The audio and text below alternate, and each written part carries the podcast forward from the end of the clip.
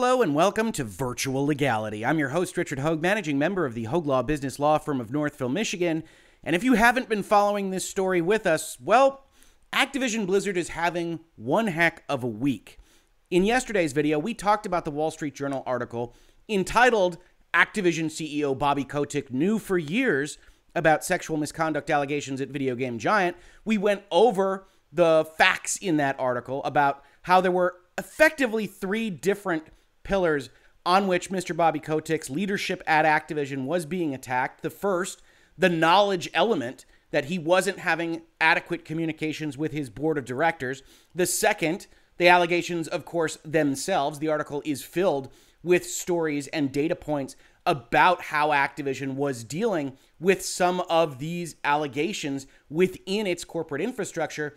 And the third, which as I discussed yesterday, was actually something that I felt was perhaps the most important in terms of problems with leadership at Activision Blizzard as of this moment in time was how Jen Oneal, the appointed co-head of Blizzard, was treated of three months ago, and how Frances Townsend, who was put under fire by all of these Activision Blizzard employees because of the note that she sent out, was likewise treated. So three different planks: board, actual allegations and the treatment of high level female executives at Activision Blizzard formed the basis of this article. But while I did that analysis yesterday, as is the case with stories like this all the time, a lot of things happened in response to that article. So, welcome to a video on the aftermath. And it just goes to show you how long this series has gotten and how bad it's been for Activision Blizzard that I had to go through this playlist, Everybody versus Activision Blizzard,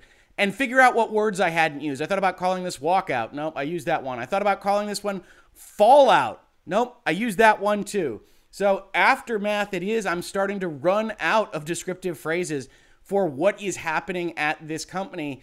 We'll see how it goes for the remainder of this playlist. But for those of you that are just interested in the financials, the aftermath includes, of course, the fact that this dip that we saw yesterday when we were making the video actually preceded a little bounce and then went further and further down. So you get to today, you're having a little bit of a fight over the valuation here. We'll talk about why that might be towards the end of this video, but suffice it to say, it's been a rough year for Activision. It's been a rough year in its entirety, not just because of stock price, of course, but because of the microscope under which the corporate governance question has been asked. So, as I said yesterday, as we looked at in the video, one of the major problems from a corporate governance standpoint was the question of whether the CEO, who is appointed by the board, who sits under the board, is performing his services at the discretion and presumably under the supervision of the board of directors, was adequately communicating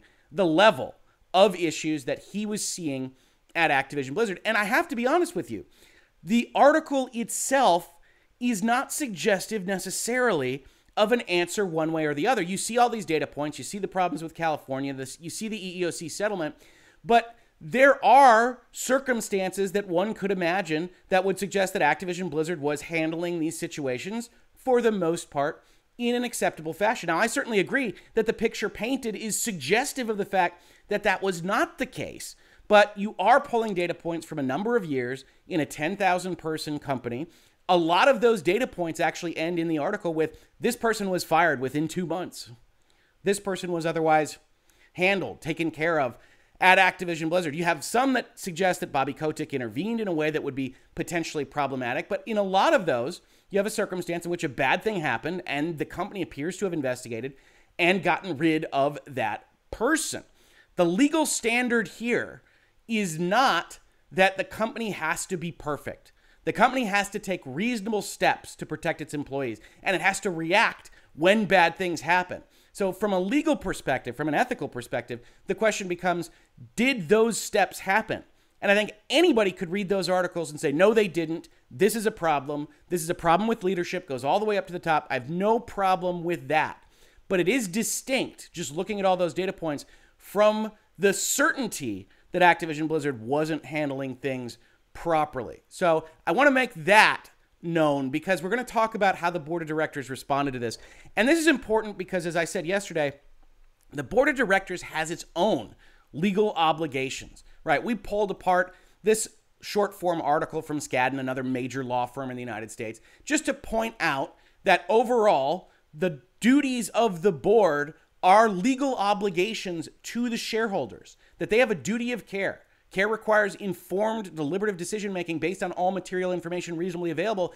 If they are sufficiently incurious, if they're getting reports from the CEO that don't quite look right, that they aren't asking questions, that they aren't going through the steps that are necessary to give oversight to the way that the company is operating, then the board itself could get in trouble. Right? Skadden advises board members to ask questions, examine assumptions, gather and review all material information. So the circumstances of that Wall Street Journal article are is Bobby Kotick hiding things from the board? Is the board incurious about the reports that they are getting and whether or not these two bodies would essentially try to throw each other under the bus?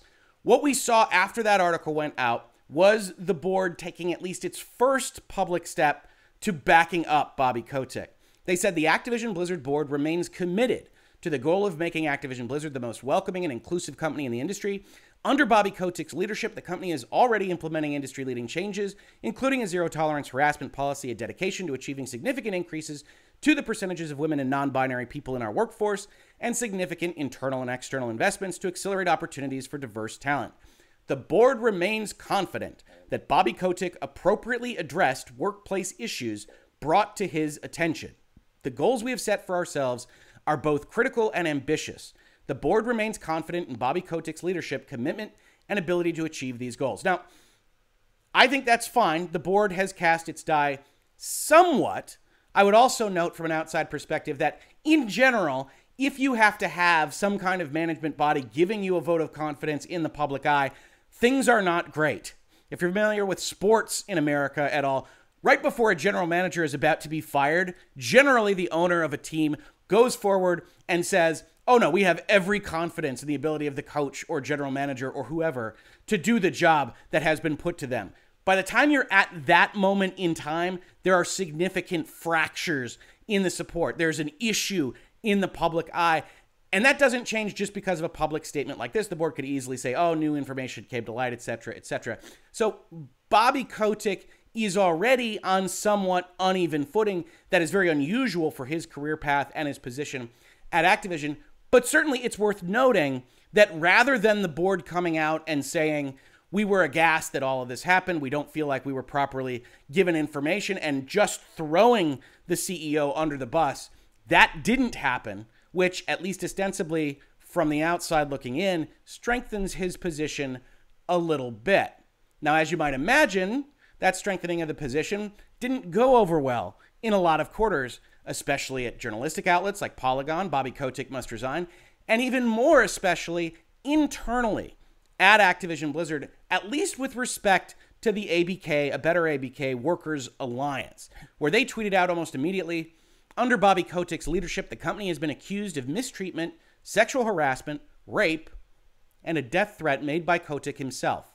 The board is just as complicit if they let this slide, it's past time for Bobby to step down. And then they called for a walkout. We have instituted our own zero tolerance policy. We will not be silenced until Bobby Kotick has been replaced as CEO and continue to hold our original demand for third party review by an employee chosen source. We are staging a walkout today. We welcome you to join us. Polygon was again on the scene to talk about this. They said workers are calling for CEO Bobby Kotick's resignation after the journal reported that Kotick not only knew about employee misconduct, including an alleged rape, but minimized its severity to Activision Blizzard employees and its board of directors. Company wide, hundreds of Activision Blizzard employees and contract workers signed out of work at midday today. More than 150 people showed up to protest at the Blizzard campus in Irvine, California, with dozens more outside Activision Blizzard's quality assurance office in Minnesota. Now, 150 people might not sound like much. It's an odd thing during the pandemic. You don't know where people actually are. Certainly, it is suggestive of at least a strong and vocal minority within the company that feel very, very seriously about these issues.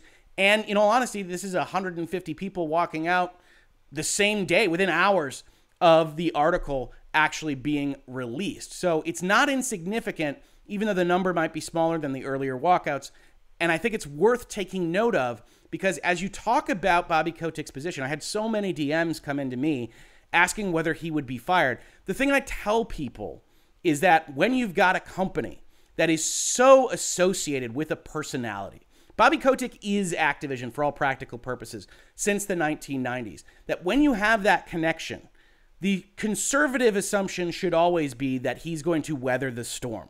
Doesn't mean he will, but the percentages tend to favor him. Now you've got a board statement.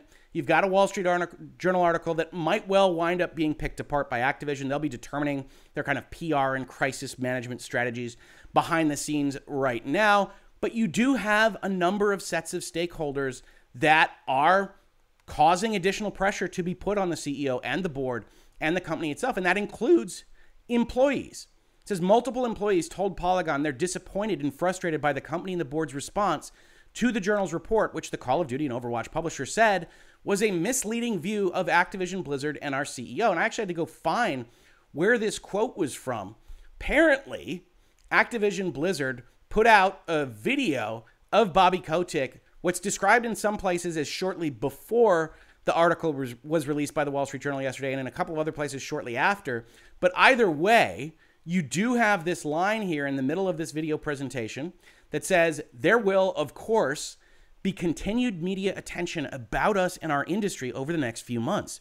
In fact, there's an article today that paints an inaccurate and misleading view of our company, of me personally, and my leadership. As I have made clear, we are moving forward with a new zero tolerance policy for inappropriate behavior, and zero means zero. Any reprehensible conduct is simply unacceptable. And so you do have employees that get, hey, this is misleading, framed a little bit better than the initial reaction to the California lawsuit this past summer, but still fundamentally the same message, where you have Activision Blizzard leadership, for the most part, denying the severity of what these outlets are putting out there in the world. And I can't sit here and tell you that the framing of some of these things isn't at least a little suspect, right? We talked about this yesterday, but this is an anonymously sourced article. This is framed specifically against Bobby Kotick. That's what these reporters found to be the appropriate framing. I can't disclaim that. I wasn't a part of these interviews. I wasn't a part of looking at these documents. That might well be accurate. But with so much anonymous sourcing, with so much anonymous access to documents that would appear to have been leaked from important sources, it's very difficult to say whether or not the correct steps were taken for any given data. And with respect to things like communications to the board, when we don't know a lot of specifics. So I can understand and even empathize potentially with this message if you feel put upon and railroaded. But I do have to question whether or not that's the message that should be going out from the company and its leadership in this particular circumstance. It's fine to feel like the media has it in for you. It's less fine to make that your public position to the employees that are looking at this and don't know any better than I do what the nature of those stories from 2006, 2007, 2008, 2020, 2017, all these various years that are coming up in that article and references to the California lawsuit and beyond, they don't know what they don't know. And you have a leadership that's going out there and continuing to essentially say, hey, you're being gaslit by all of these places. And it becomes less and less easy to just trust that statement. So I'm not sure they're taking the appropriate approach here. I'm obviously not in the room, so it's difficult to say, but you do have this continued aftermath. I don't think they're handling a better ABK in the fashion that they should be, but we'll have to see as things go forward. Now, I did mention as part of all this that the Wall Street Journal clearly had access to leaked materials. As you might remember from yesterday's video, one of the things I mentioned was the most bizarre of those leaked materials was an email that they had access to that co lead at Blizzard, who is leaving at the end of the year, Jen Oneal, sent to a lawyer at Activision, which limits the possibilities of who in the world got this email over to the Wall Street Journal, right? Activision surely wouldn't have leaked this. This talks about unequal pay, about Jen Oneal being very unhappy within a month of her appointment, all things that make Activision look terrible. In fact, I think they might make them look the worst in that article from yesterday. And yet, it's in the hands of the Wall Street Journal. And you can see in this article from IGN that Jen Oneal clearly feels very strongly about what happened here, which may very well be justified. but it does continue to look like she might well be one of the sources for that article itself. So, in this article, they're talking about the pay disparity that we mentioned yesterday. It says Jennifer Oneal wanted to resign in part due to issues that included being paid less than her male counterpart, Mike Ybarra. Ybarra has now told Blizzard employees he and Oneal asked for pay parity together, but Oneal says she was offered an equal contract only after resigning from the role. So after that gone video that I did where Jen Oneal went out publicly and said she was leaving at the end of the year. Yesterday, Ybarra responded to allegations in internal messages separately confirmed by multiple Blizzard employees. And now I can sit here and actually tell you I can confirm that as well. I got reports of this particular Slack exchange from a number of people, not including my brother, who I can tell you now the reason I haven't been disclaiming him is because he is no longer working at Activision Blizzard. I won't be commenting further on that, but I don't have to disclaim his association with the company any longer. The messages, screenshots of which were viewed by IGN, were posted in a public Slack channel and directed to Blizzard employees. It says, "Hello Blizzard, please see the email I sent this morning. This is a difficult time for all of us, etc., etc. I have been asked and want to make it clear Jen and I shared with management that we wanted to be paid the same to co lead Blizzard together. Now, Mike Ybarra is the other co lead. And in the article in the Wall Street Journal, when we're talking about tilt, when we're talking about bias, the email from Jen Oneal could have been read to suggest that Mike Ybarra played hardball, asked for more money than Jen Oneal, got that, and Activision Blizzard went forward with it. So this Slack exchange is, to be frank, Mike Ibarra trying to cover his butt with his employees that he'll be leading at Blizzard going forward, and him saying, Look, we never asked for that disparity. I asked to get the same amount as Jen O'Neill. As a leader, equality in its broadest sense is something I 100% stand behind. I will be sending out a video shortly. Thank you and know that I am processing today's news and struggling in areas like many of you. So Mike Ybarra goes out there, little bit of CYA to his employees, says, Look, I didn't ask for more money. When another employee expressed confusion as to why leadership would reject the request, Ybarra added additional context. He said, Jen and I were both on existing contracts. I ran BattleNet and online products, and she ran Vicarious Visions, so our pay was different. Now, that's worth noting just internally that BattleNet and online products was valued more by Activision than all of Vicarious Visions. The first time both Jen and I were offered a new contract, it was the same across both of us for the new co leader of Blizzard roles, so our compensation was going to be the same. This sentence doesn't talk about the timing of that contract offer, which is what this article is all about. Jen Oneal takes this very negatively. She goes out there and responds to this particular Slack channel. You see the email reference here to her talking to Activision's lawyers, saying she felt tokenized, marginalized, and discriminated against, and then said, Jen Oneal in this Slack channel, she doesn't want to be involved in a debate, but that she hadn't received an equivalent offer until after she had tendered her resignation. When Mike and I were placed in the same co lead role, we went into the role with our previous compensation, which was not equivalent. It remained that way for some time, well after we made multiple rejected requests to change it to parity. It remains unclear as to why Activision Blizzard rejected those requests. That's IGN. While the company informed me before I tendered my resignation that they were working on a new proposal, we were made equivalent offers only after I tendered that resignation.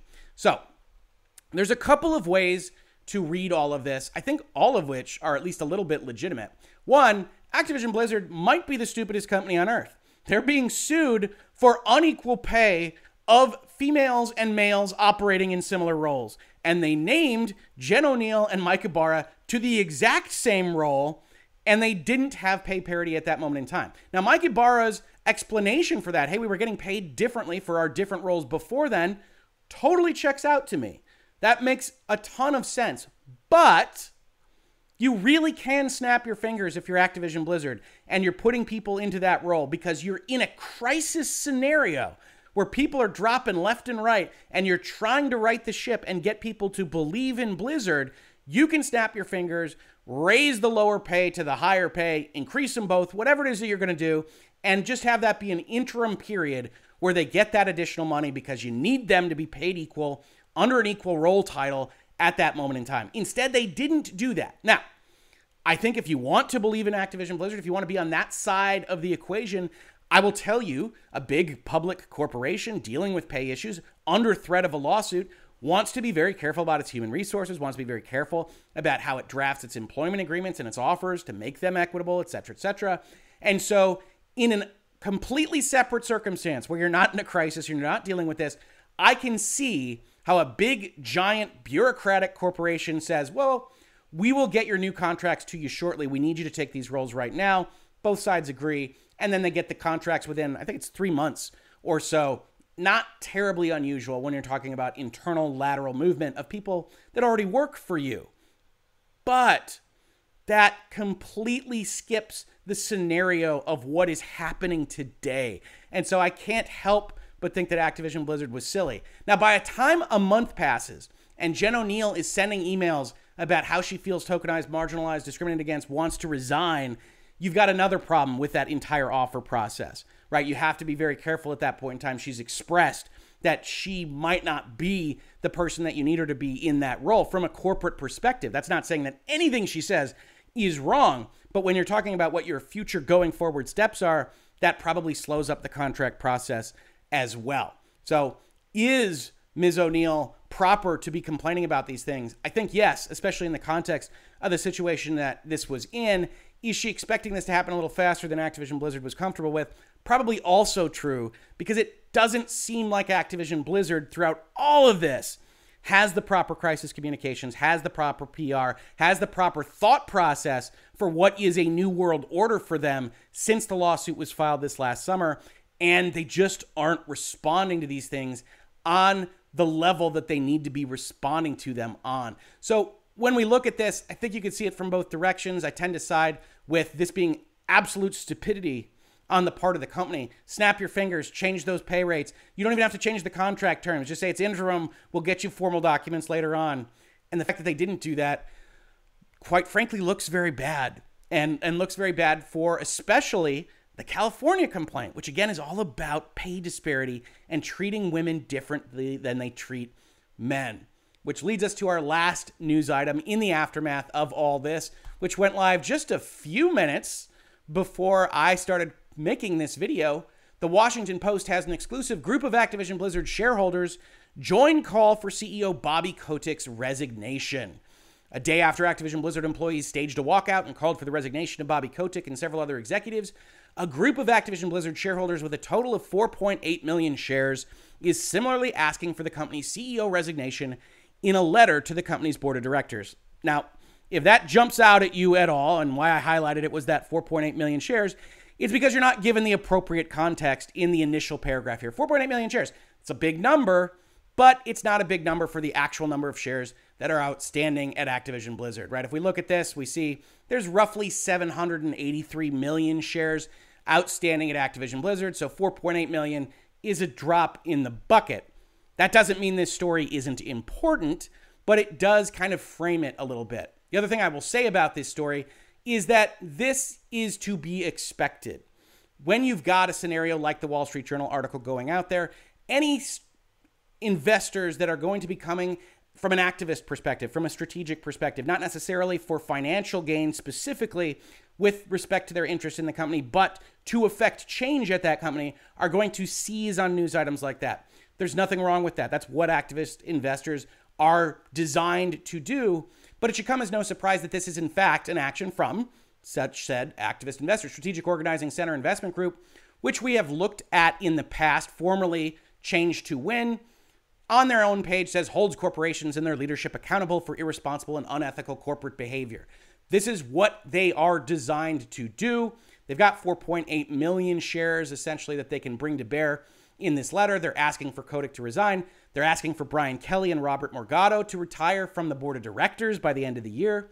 We looked at the identity of the board in yesterday's video. You saw that these that are particularly named are a little bit closer to insiders. They've been at Activision forever. They're a little bit more subject to what Bobby Kotick tells them, I would imagine.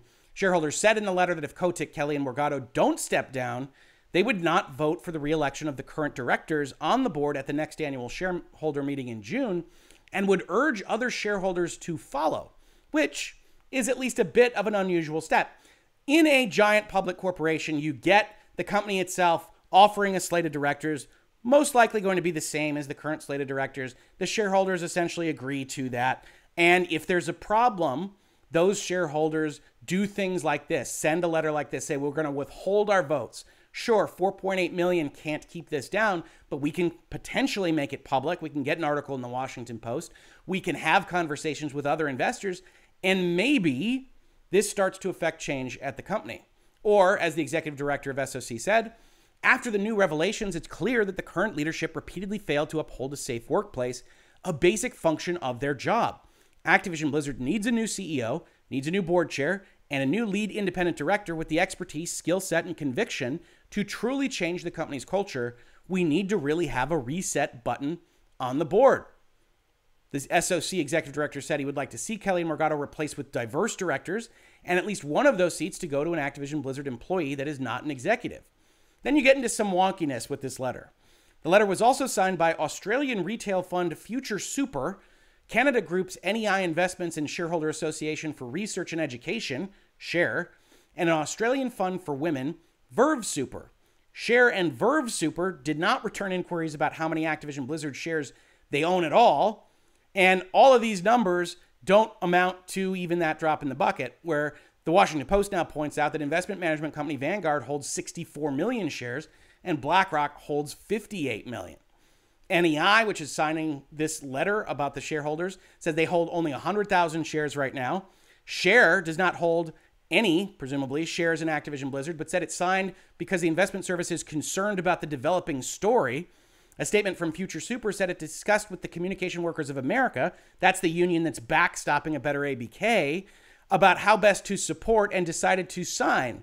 So you see a circumstance here where I'm not even positive all the signatories to this letter hold any interest in Activision Blizzard.